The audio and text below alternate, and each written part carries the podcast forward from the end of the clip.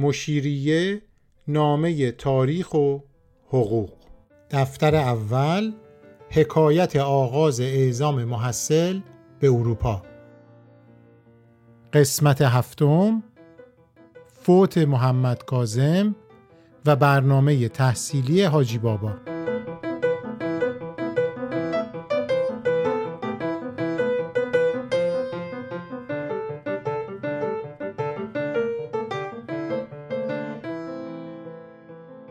قسمت قبلی گفتیم که وزارت خارجه تنها برای حاجی بابا برنامه تحصیلی تنظیم کرد و محمد کازم از این برنامه حذف شد. سوالی که مطرح میشه اینه که چرا برای محمد کازم برنامه تحصیلی ارائه نشد؟ دلیلش اینه که محمد کازم در 25 مارس 1813 5 فروردین 1192 خورشیدی یعنی در ایام نوروز حدوداً یک سال و نیم بعد از اینکه به لندن رسیده بودن به علت ابتلا به بیماری سل فوت می‌کنه. این اتفاق روی حاجی بابا تأثیر خیلی زیادی گذاشت. چون تنها شده بود و بسیار غمگین و پژمرده.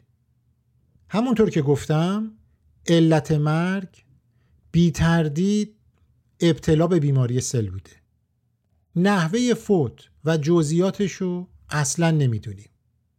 اما فقط می‌دونیم که مدتی بیمار بوده بعد فوت شده. بعد از فوت محمد کازم وزیر امور خارجه انگلستان در یه نامه رسمی به شاهزاده عباس میرزا اینطور نوشت. مراتب تسلیت و تأسف بی پایان خود را به دولت ایران و خصوصا برای عباس میرزا تقدیم می دارد. این پیام نشون میده که این دو محصل برای وزارت امور خارجه انگلستان چقدر مهم بودن به حدی که وزیر امور خارجه یه نامه رسمی تسلیت میده حاجی بابا بعد از فوت تنها دوستش تنها هم صحبتش در یکی از نامه هایی که به وزارت خارجه نوشته اصرار می‌کنه که پیکر محمد کازم با همه احترام و آینی که شایسته یک فرد مسلمان و مورد حمایت نواب والا شاهزاده عباس میرزا است باید دفن گردد.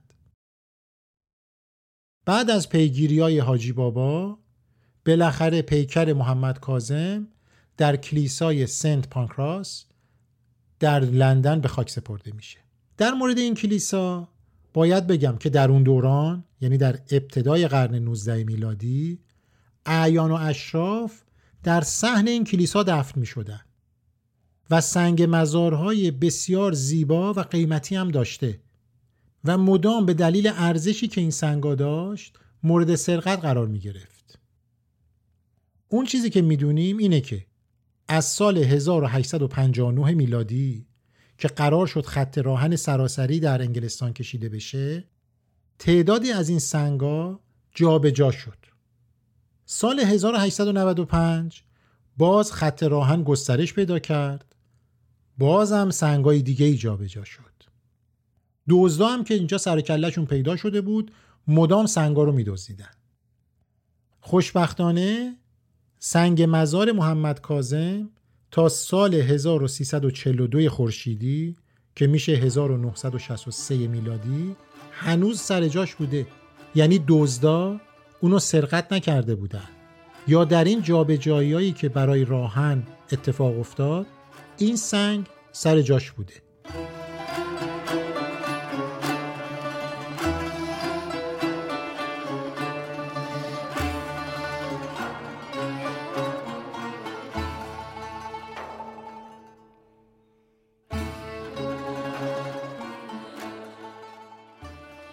بعد از یک سال که از فوت محمد کازم گذشته بود حاجی بابا مطلع شد که ظاهرا قرار دولت انگلستان یه سنگ مزاری برای محمد کازم تهیه کنه. به همین خاطر یه نامه مفصل به دولت انگلستان نوشت و توی این نامه اصرار می‌کنه که سنگ قبر باید مجلل باشه باید زیبا باشه و نوشته های روش هم باید حاجی بابا بنویسه. اما به خرج دولت انگلستان. توی این نامه می‌خونیم دوازده می 1814 شماره دو خیابان چارز عالی جناب از سرگرد سادرلند شنیدم نظر دولت انگلستان این بوده است که سنگی به عنوان یاد بود بر مزار دوست مرحومم محمد کازم بنا کنند. چون پس از مرگ او تا کنون یک سال و هیوده روز گذشته و چنین سنگی تهیه نشده است. لذا به خود اجازه می دهم که چند سطری حضورتان نوشته و این موضوع را به استهزارتان برسانم. اما چنین استنباط می کنم که جناب عالی فراموش فرموده اید چنین دستوری صادر نمایید. در حالی که یقین دارم که اگر آن را تهیه می نمودید موجب رضایت کامل خانوادهش فراهم می گردید. این نامه به انگلیسی بسیار خوب نوشته شده.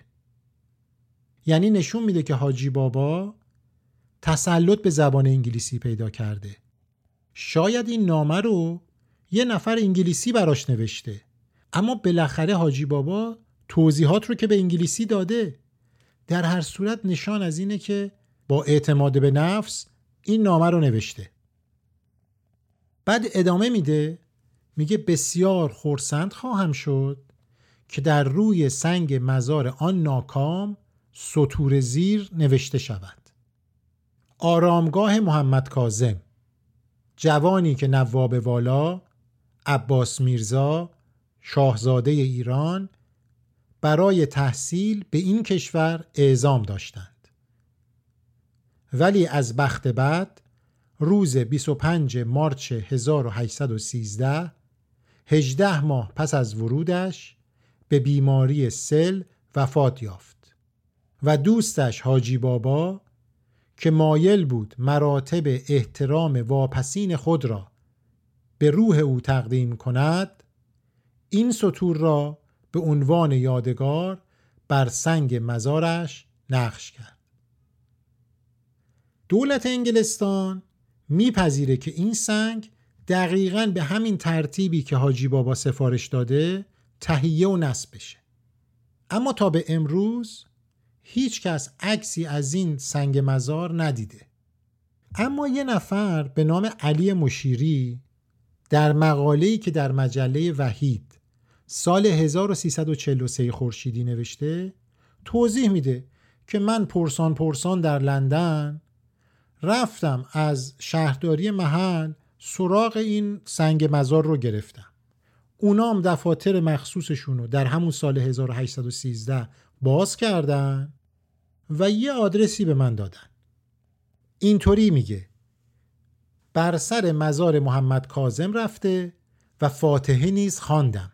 ولی متاسفانه خطوط روی سنگ مزار در اثر باران و مرور زمان به کلی از بین رفته است و کوچکترین اثری از خطوط آن باقی نمانده است.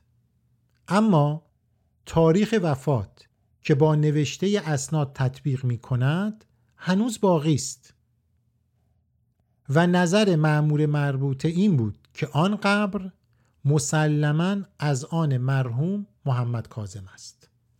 این مقاله نشون میده که تا سال 1343 خورشیدی این سنگ مزار سر جای خودش بوده دست نخورده. اما در سالهای اخیر که متروی لندن گسترش پیدا کرد کل سنگ قبرایی که در صحن کلیسا بود جمع کردن و یه گوشه گذاشتن که عکساش هم هست. حالا ما نمی‌دونیم سنگ محمد کازم هم به اونجا منتقل شده یا نه.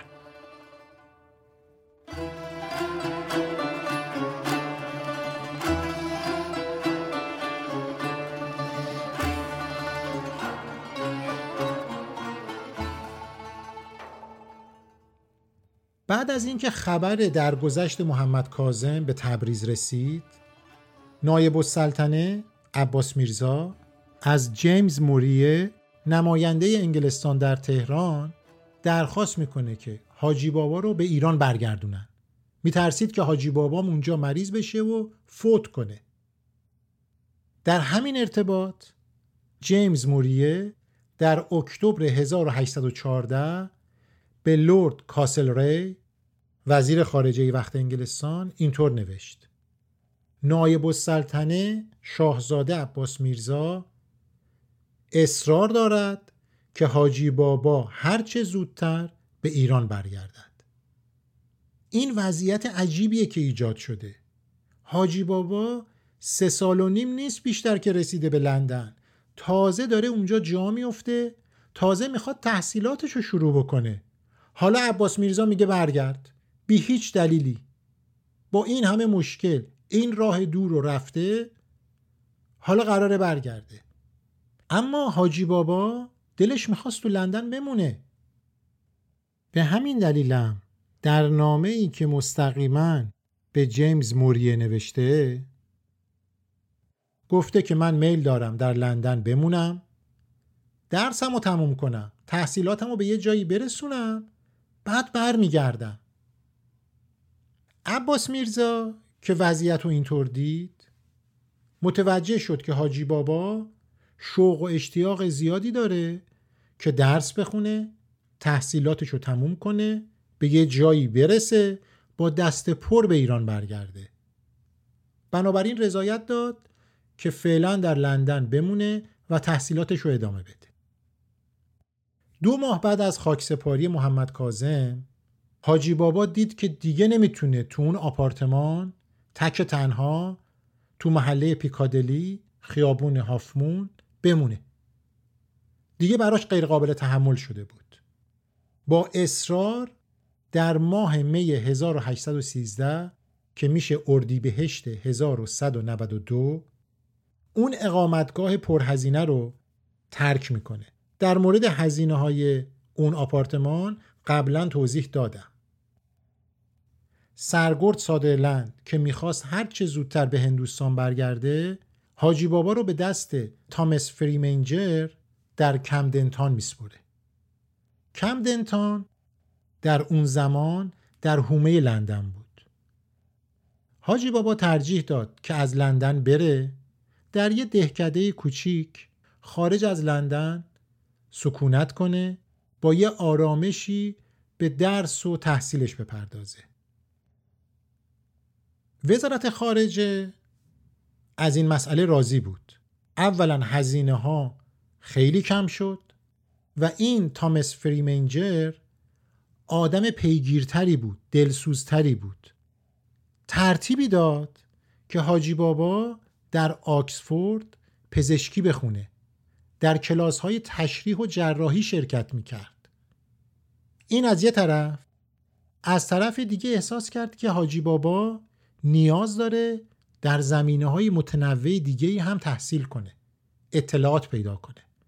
مقدمات این کار رو فراهم کرد.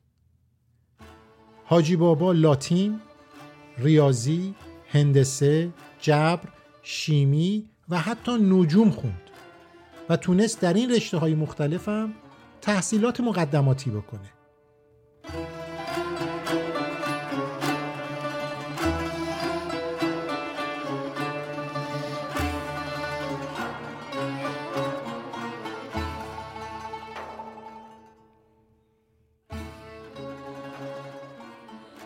نکته آخری که می‌خوام با شما در میون بذارم و این فصل رو با اون ببندیم اینه که بعضی از نویسنده ها و پژوهشگرا معتقدن که هیچ اسمی یا ردی از حاجی بابا و یا حتی میرزا جعفر طبیب در اسناد آکسفورد و کمبریج نیست.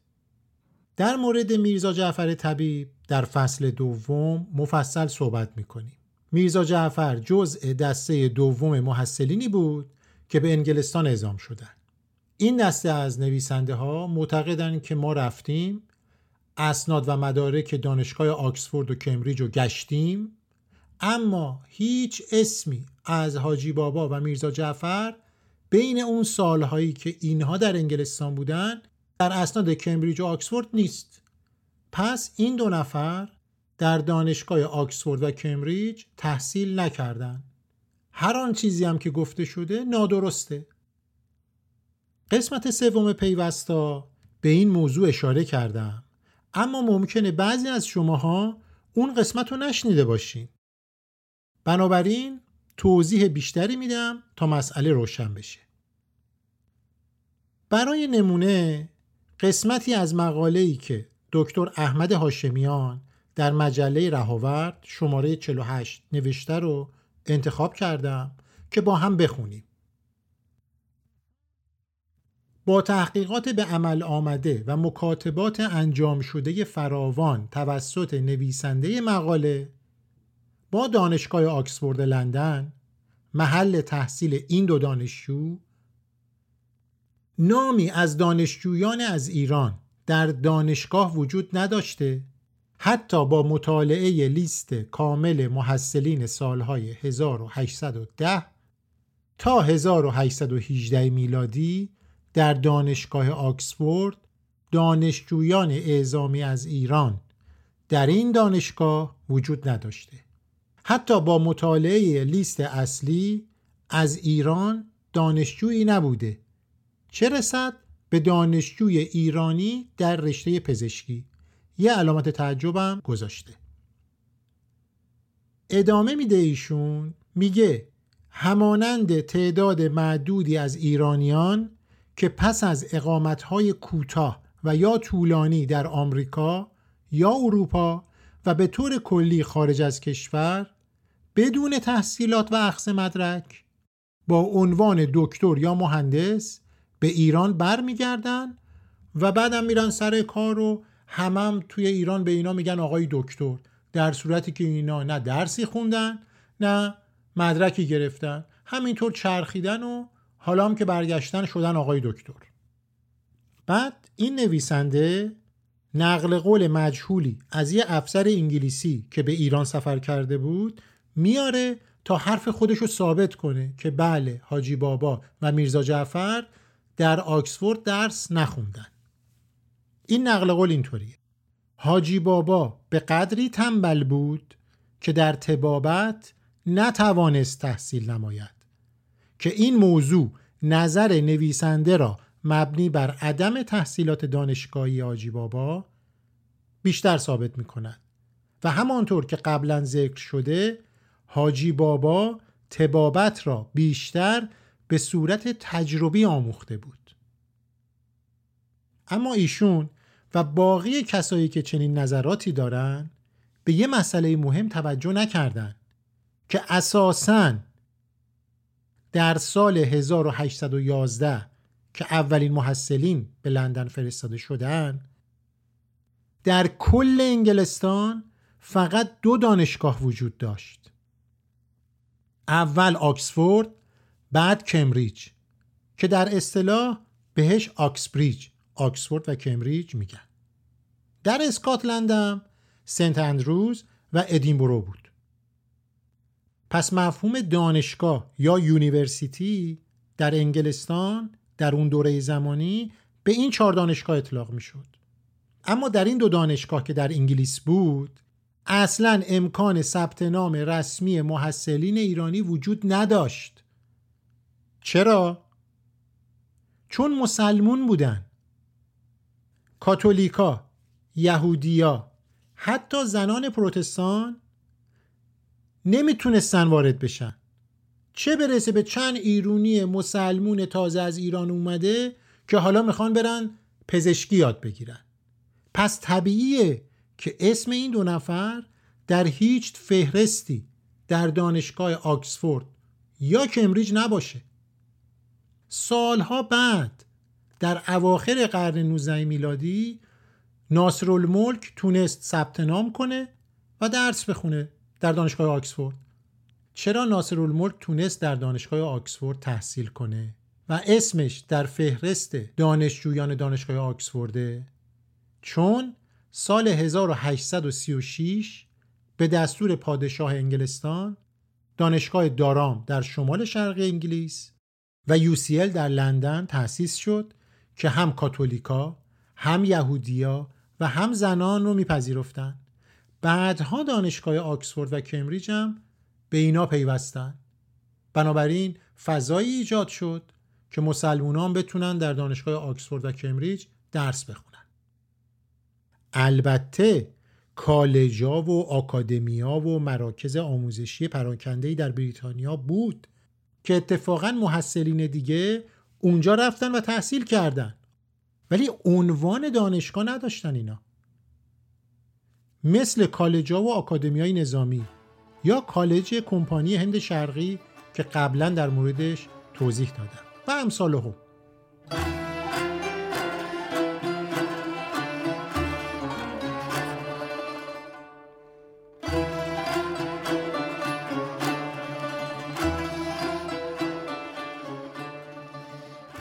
چیزی که سعی دارم اینجا بگم و این همه جزئیات رو براش آوردم اینه که این نوع اظهار نظرها این نوع تمسخر و تحقیر گذشتگان از روی خشمه. خشم نسبت به گذشته. اینجا قرار نیست ما از این هفت محصل دفاع کنیم. بله. این هفت محصل ممکنه کارایی کرده باشن که قابل انتقاد باشه. اما اون چیزی که قابل سرزنشه این نوع اظهار نظر است اظهار نظرهایی که از بیخبریه. در صورتی که ما امروز به راحتی می‌تونیم اطلاعات رو بگیریم با یک کلیک. تمام اون فهرستا رو تمام اون اطلاعاتی که مربوط به این محصلین رو به دست میاریم. چیزی که قبلا غیر ممکن بود غیر قابل تصور بود. ارزیابی وضعیت اونا نیاز داره که ما زمانهشون رو بشناسیم. بفهمیم در اون دوره چه روابطی برقرار بوده. اونا با چه هدفی رفتن و با چه هدفی برگشتن. حاجی بابا و میرزا جعفر طبیب دغدغه اینو نداشتن که مدرک با خودشون به ایران بیارن. چون قرار نبود که اون مدرک رو بیاره وزارت علوم تا اونو تایید کنه که. می‌خواست برگرده تبریز در خدمت عباس میرزا باشه. عباس میرزا توقع داشت که حاجی بابا و میرزا جعفر طبیب بیان همون کاری که طبیب های خارجی می‌کنن اونا در ایران انجام بدن. همین و بس. این نوع برخورد محدود به این نمونه ای که با هم دیدیم نمیشه. در بعضی از موارد دیگه هم وجود داره. اگه یادتون باشه تو قسمت های قبلی با همدیگه بررسی کردیم که سادرلند سرپرست این دو جوان یه حرف بی اساس و بی منطق زد که این دو نفر خوندن نوشتن فارسی نمی‌دونستن. بی سواد بودن. و معلوم شد این حرف از روی دشمنی و خصومتیه که سادرلند با این دو محصل داره. اما همین ادعای سادرلند می‌بینیم که از زبان بعضی از استادان بعضی از نویسنده های معتبر و ارزشمندی که داریم گفته میشه. بدون اینکه بهش توجه کنن. بعد بر اساس اون یه تئوری ساخته میشه. اگر این مسئله رو با این جزئیات اینجا مطرح می‌کنم فقط به خاطر این که بدونین در تاریخ نگاری ایران با چه نوع معضلات و مشکلاتی روبرویم و چقدر هنوز کار نکرده داریم.